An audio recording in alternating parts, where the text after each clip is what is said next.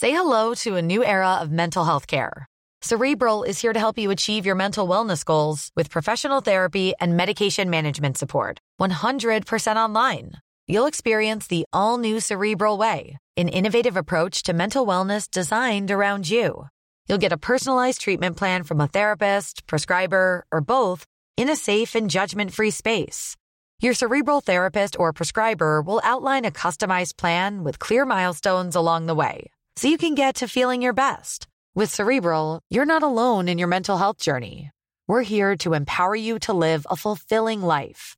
So take that first step towards a brighter future and sign up today at cerebral.com slash podcast and use code ACasts to get 15% off your first month. Offer only valid on monthly plans. Other exclusions may apply. Offer ends July 31st, 2024. See site for details. I counted 15 mainstream films released in New Zealand between Boxing Day and Wellington Anniversary. I know that seems like quite a lot, but it is in fact a lot less than we used to get.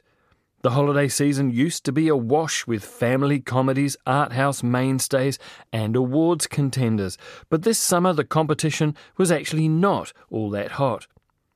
First up, animation. We just heard a clip from Migration. A family of ducks go on holiday only to become targets of a famous New York chef and his duck à l'orange. It was all right, but I was one of the few reviewers to have a soft spot for Disney's Wish, the film the studio commissioned to celebrate their 100th birthday. It came and went too soon. For older audiences, there was some quality on offer.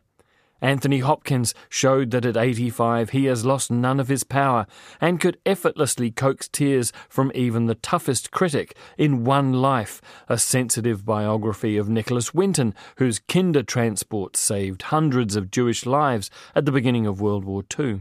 The beautiful islands of the Cyclades in the Aegean Sea were the main attraction of the French comedy Two Tickets to Greece.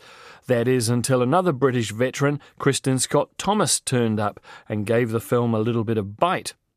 And George Clooney returned to the director's chair with a film about Olympic rowing. I'm Coach Ulbrickson. Well, that's Coach Bolles, Coach Brown. Now, you're all here because we're looking for the eight most qualified young men to fill out JV boat. That means that most of you will not be chosen. In fact, the majority of you will most likely walk away on your own within the next few weeks because your bodies will hurt, your minds will tire, and you'll decide this dream of yours to compete against the greatest crews in the world is just not worth it. And there's no shame in that. Eight-man crew is the most difficult team sport in the world. The average human body is just not meant for such things. It's just not capable of such things. But average is not going to get a seat on my boat. So good luck. The Boys in the Boat was the least offensive film of the summer, perfectly enjoyable while you were watching it, utterly forgettable straight afterwards. Pushing the boundaries a little further was Anyone But You, a raunchy romantic comedy based on Shakespeare's Much Ado About Nothing. Set for some reason in Sydney, Australia, everyone and everywhere looked glamorous, sexy, and chic.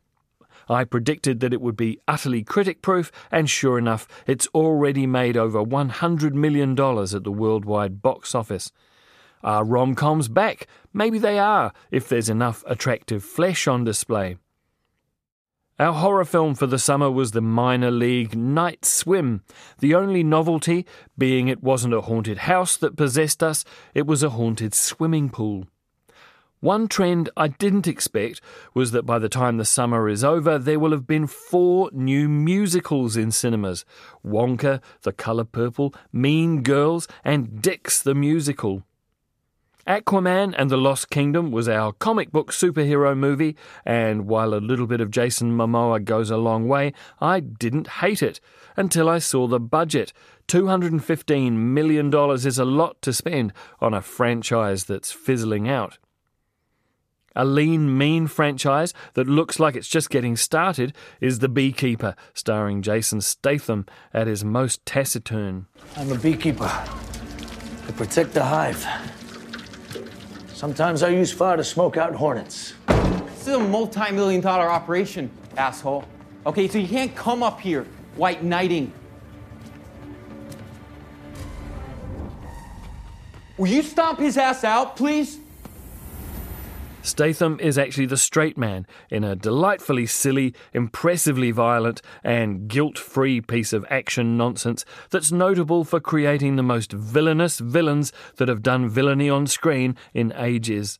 You want to see these people mashed up, and you want it bad.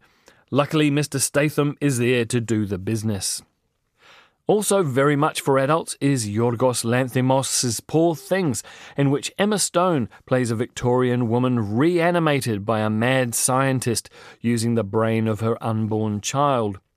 It's exactly as weird as that sounds, but deliciously designed and played to the hilt by Stone, Willem Dafoe, and Mark Ruffalo.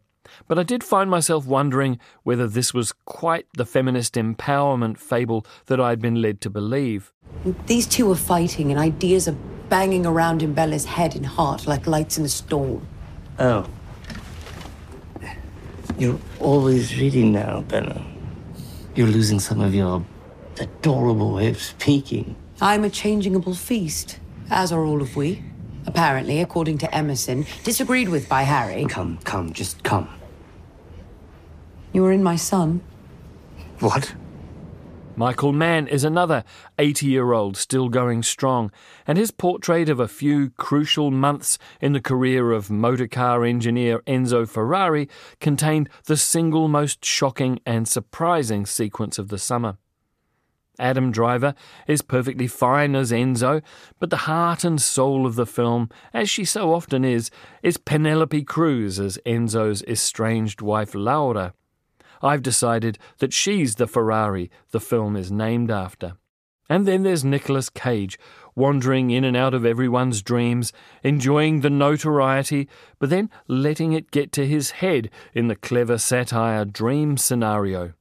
That's a film I liked better the more I thought about it, which is the opposite of how these things normally work. Who's certain they've actually had a dream about me? Okay, let's explore this. This might get us somewhere interesting. Does anyone want to share the content of their dream? Yes, you? Well, um, I'm in this forest, wandering around, eating these strange mushrooms, and I'm in like a full tuxedo for some reason.